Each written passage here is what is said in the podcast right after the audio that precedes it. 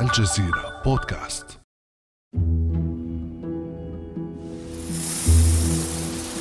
أربعون مليون طن من القمح أي ما يعادل واحدا وعشرين بالمئة من واردات العالم من هذه السلعة الاستراتيجية أين تتجه هذه الكمية برأيكم؟ إنها حصة تسع دول عربية من واردات القمح في العالم خلال الموسم 2019-2020 تأتي مصر في صدارة قائمة مستوردي القمح في العالم بأكثر من 12 مليون طن سنوياً. وتحل الجزائر الرابعة عالمياً بأكثر من سبعة ملايين طن من القمح سنوياً. وإجمالا تستورد الدول العربية سنويا ما يتراوح بين 40% و 100% من حاجاتها من القمح بعد أن كانت عدة دول عربية هي من يصدر القمح للعالم خلال القرن الماضي فما الذي حل بزراعة القمح في العالم العربي؟ وما مخاطر استيراد المحصول الاستراتيجي الأول في العالم على الأمن الغذائي للدول العربية؟ وهل تتمكن الدول العربية من تحقيق الاكتفاء الذاتي من القمح في السنوات القادمة. بعد أمس من الجزيرة بودكاست أنا خديجة بن جنة.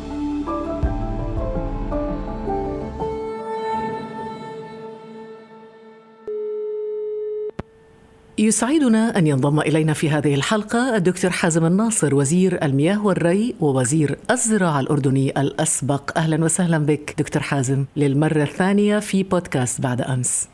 أهلا ست خديجة وشكرا لك على هذه الاستضافة. دكتور حازم الناصر في البداية ما الذي أدى إلى هذا التراجع الكبير في إنتاج البلدان العربية من القمح؟ هذا سؤال كبير.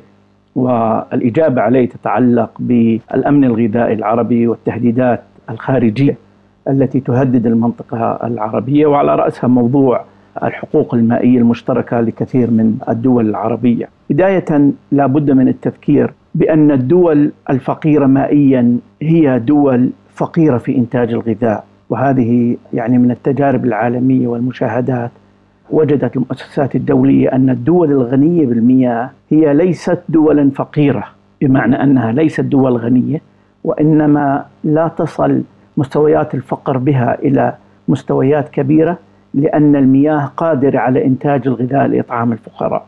عودة إلى المنطقة العربية. المنطقة العربية هي منطقة فقيرة مائيا و18 دولة عربية تقع تحت خط الفقر المائي وبالتالي إنتاج الحبوب يحتاج إلى المياه. وهذه المياه إما غير متوفرة أو تتناقص مع الزمن بحيث لا تلبي احتياجات إنتاج القمح. يضاف إلى نقص المياه بشكل عام عوامل أخرى نذكر منها التغير المناخي الذي أدى إلى تصحر كثير من الأراضي الزراعية العربية وأدى إلى تقليل الهطول المطر التي تعتمد عليه كثير من الدول في إنتاج القمح.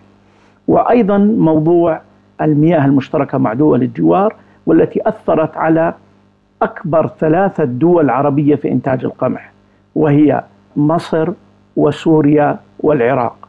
كم تنتج اجمالا هذه الدول الثلاث التي ذكرتها مصر سوريا والعراق والدول العربية بشكل عام؟ لو تحدثنا بلغة الأرقام والإحصائيات. خلينا نتحدث عن مصر. مصر تنتج حوالي 10 مليون طن قمح وتستورد حوالي 12 سوريا الدولة العربية الوحيدة بالمناسبة التي كانت تنتج القمح ولا تستورد.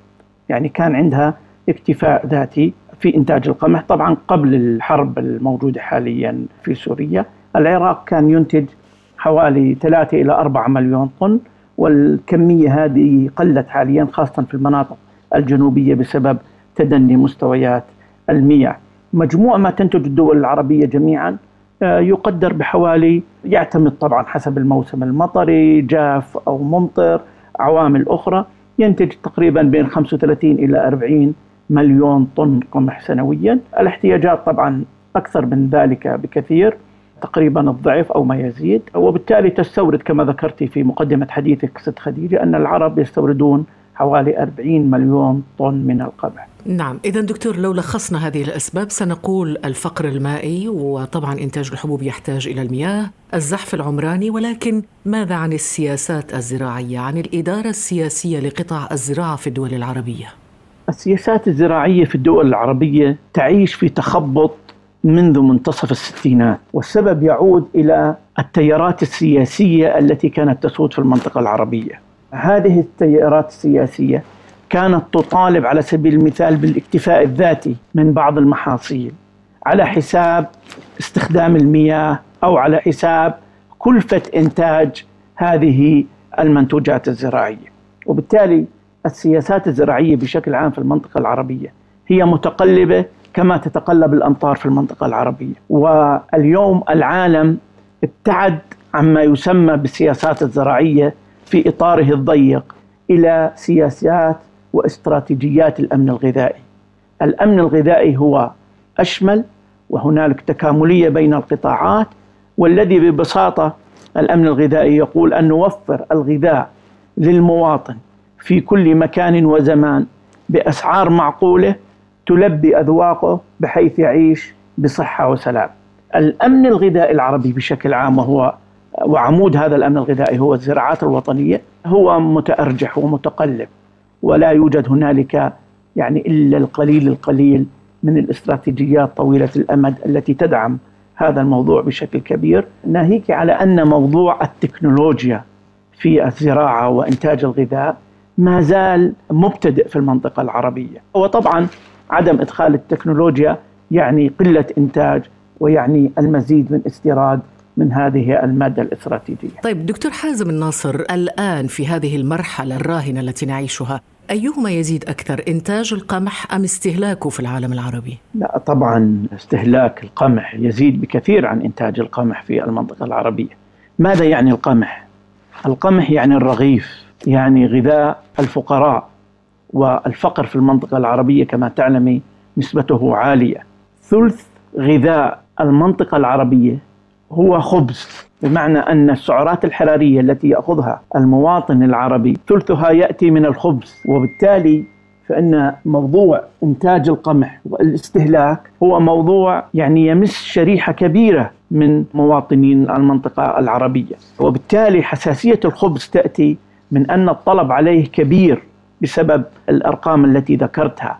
وبالتالي كما شهدنا في كثير من الدول على سبيل المثال في مصر في العراق في الأردن في السودان ارتفاع أسعار الخبز موضوع استراتيجي وسياسي كبير وأي خلل في هذه المعادلة يؤدي إلى اضطرابات سياسية. بدليل أن الخبز كان عنوانا للكثير من الثورات. نعم نعم الدول التي ذكرت آه، بعضها وهناك دول كثيرة أخرى الخبز كان مفتاح اضطرابات سياسية. طبعا إنتاج القمح في المنطقة العربية يتنافس مع إنتاج الحبوب بمعنى أن إذا نظرنا إلى إلى إلى نسبة الأراضي المزروعة بالحبوب في المنطقة العربية نجدها 60% وهذا رقم كبير ويعني أن الدول العربية أعطت هذا الموضوع أهمية لإنتاج الحبوب. ولكن إذا نظرنا إلى نسبة زراعة القمح من هذه النسبة نجد فقط أن ثلث الأراضي المزروعة بالحبوب هي مزروعة بالقمح والباقي يذهب كما ذكرت للأعلاف و الفول السوداني والسمسم والحمص والعدس وغيرها من الحبوب التي أسعارها تفوق أسعار القمح. لكن عموما ينظر إلى القمح في كل دول العالم كسلعة استراتيجية لا غنى عنها في طعام المواطن اليومي وفي ظل جائحة كورونا قررت دول مصدرة للقمح تخفيض صادراتها من القمح مما هدد الدول المستوردة للقمح بأزمة غذاء وفي ظل توقعات أممية باتساع رقعة الجوع في العالم توقعت وزارة الزراعة الأمريكية استمرار نمو تجارة القمح مؤكدة في تقريرها للعام الحالي استمرار حاجة كل الدول العربية إلى استيراد القمح.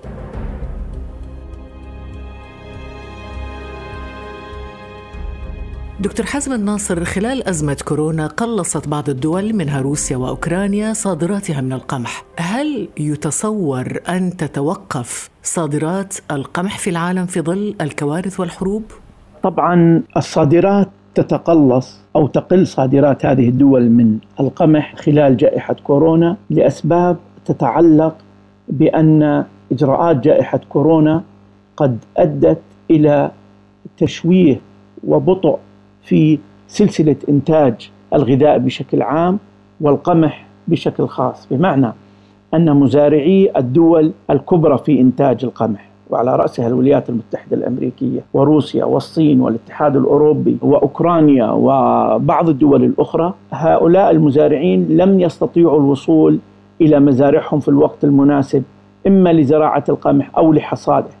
وإن تم ذلك فإن عمليات النقل والشحن قد تضررت وقد تأخرت وارتفعت أسعارها بشكل كبير بحيث أن في بعض الأحيان تصدير هذه المنتجات أصبح عالي الكلفة وبالتالي الطلب عليه قل بشكل كبير. أن تقوم هذه الدول بوقف تصدير القمح إلى العالم بشكل عام وإلى المنطقة العربية بشكل خاص أعتقد أن هذه الدول تعتاش على إنتاج القمح وهي بحاجة إلى تصدير هذا المنتج الاستراتيجي للحصول على الأموال التي يريدونها ولكن ما يقوم به هو رفع الأسعار. كما شاهدنا خلال جائحة كورونا طن القمح ارتفع تقريبا ما بين 5 إلى 10% عن أسعاره في شهر آذار من العام الحالي.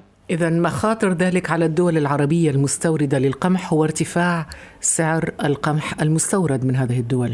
نعم وبالتالي المتضرر الرئيسي من ارتفاع الأسعار هم الفقراء وأصحاب الدخل المحدود وإن شاء الله نهاية الجائحة نرى لها نهاية في القريب العاجل وتعود الأمور إلى ما كانت عليه. نعم دكتور، تقليص هذه الدول المنتجة للقمح من صادراتها، هل لها مخاطر على الدول العربية المستوردة للقمح غير ارتفاع السعر؟ المخاطر الرئيسية الأخرى أنا باعتقادي أكبر خطر يواجه الدول العربية من خلال تقليل استيراد الحبوب على رأسها القمح هو بالدرجه الأولى ارتفاع الأسعار. قد يكون هنالك أيضا نوعية القمح التي تعود عليها المواطن العربي. قد تتردى لأن الدول عندما يقل إنتاجها هي تأخذ النوعية الممتازة وتقوم بتصدير ما لا تريد لمواطنيها. طيب دكتور حزم الناصر يعني أنت خبرت هذا القطاع كونك كنت وزير للمياه والري وكنت أيضا وزيرا للزراعة في الحكومة الأردنية ما تقديرك للعوامل التي تحول دون تحقيق الاكتفاء الذاتي من سلعة استراتيجية مثل القمح في العالم العربي؟ الاكتفاء الذاتي يعني أن نقوم بإنتاج القمح داخل الحدود القطرية للمنطقة العربية. ولإنتاج القمح نحتاج إلى ثلاثة عوامل رئيسية. العامل الأول الأراضي وهي متوفرة في كل المنطقة العربية. العامل الثاني وهو المهم كما ذكرنا المياه وهي غير متوفرة. والعامل الثالث التكنولوجيا والعمال المدربة ورأس المال المطلوب لتطوير الأراضي الزراعية. يعني إذا نظرنا إلى السودان لديها أراضي لديها مياه ولكن تفتقر لرؤوس الأموال لتطوير الزراعات المروية تفتقر للعمالة المدربة وتفتقر لإدخال التكنولوجيا في إنتاج الزراعات وعلى رأسها القمح. فموضوع الاكتفاء الذاتي في المنطقة العربية أنا برأيي وأقولها يعني بحزن لن نصل له فيما يخص موضوع القمح، قد وصلنا في إنتاج أغذية أخرى كما هو الحال في بيض المائدة، الخضروات، الفواكه، اللحوم الحمراء ولكن ليس في القمح لأن زراعة القمح ضمن المنطقة العربية في ظل شح المياه وفي ظل ارتفاع كلف الإنتاج قد يكون استيرادها أرخص بكثير من إنتاجها في معظم الدول العربية.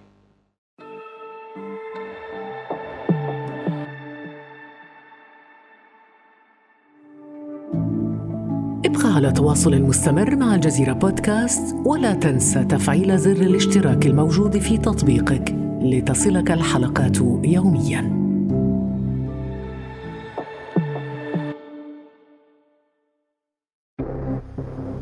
إن شاء الله آه، العام اللي فات ما جبناش من الخارج وإن شاء الله يعني على حسب المعطيات الآن البشائر اللي عندنا وربي حبانا يعني بالأمطار هذه تاع مارس وأفريل وخاصة حتى البارح كانت فيه تساقط تاع الأمطار هذه إن شاء الله تخلينا مرتاحين للموسم القادم إن شاء الله. ما نزيدش نجيبوا من القمح الصلب وسوف نشتغل على إنتاج القمح اللين في الجزائر وخاصة بتفعيل الاليه التي انطلقت في المجلس الوزاري الأخير. كان هذا وزير الفلاحة الجزائري السابق شريف عماري متحدثا عن جهود تقليص استيراد القمح دول عربية أخرى من بينها مصر والمغرب تحاول جاهدة التقليل من استيراد القمح لصالح المنتج المحلي الذي ينتجه المزارعون في هذه الدول بدعم من الحكومات. دكتور حازم الناصر هناك إذا أكثر من دولة عربية مصر السعودية الجزائر تحاول زيادة إنتاجها من القمح ما فرص نجاح مثل هذه المحاولات برأيك؟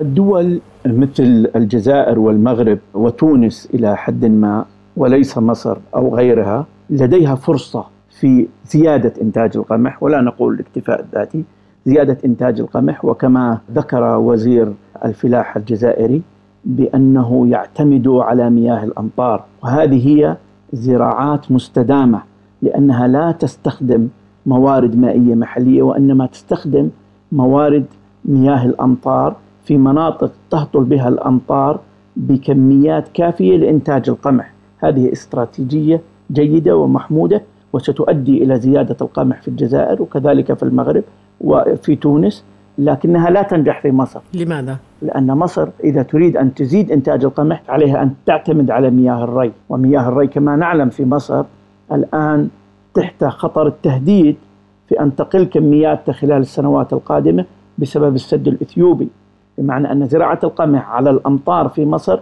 هو شيء من الخيال ولكنه ممكن في الجزائر في المغرب في الأردن في سوريا في لبنان ولكنه أيضا غير ممكن بالعراق العراق سيقلص إنتاجه من القمح لأنه يعتمد على الري في زراعة القمح وبسبب مشاكل سيطرة تركيا وإيران على موارد المياه في العراق قلت كميات المياه وبالتالي قلت كمية إنتاج القمح. لكن السعودية دكتور حزم الناصر أعلنت سابقا أنها تطمح إلى زراعة غذائها في دول عربية مثل السودان. على سبيل المثال أنت كيف ترى فرص نجاح فكرة التكامل بين الدول العربية الغنية مائيا وتلك الدول العربية الغنية ماليا في سبيل تحقيق هذا الأمن الغذائي؟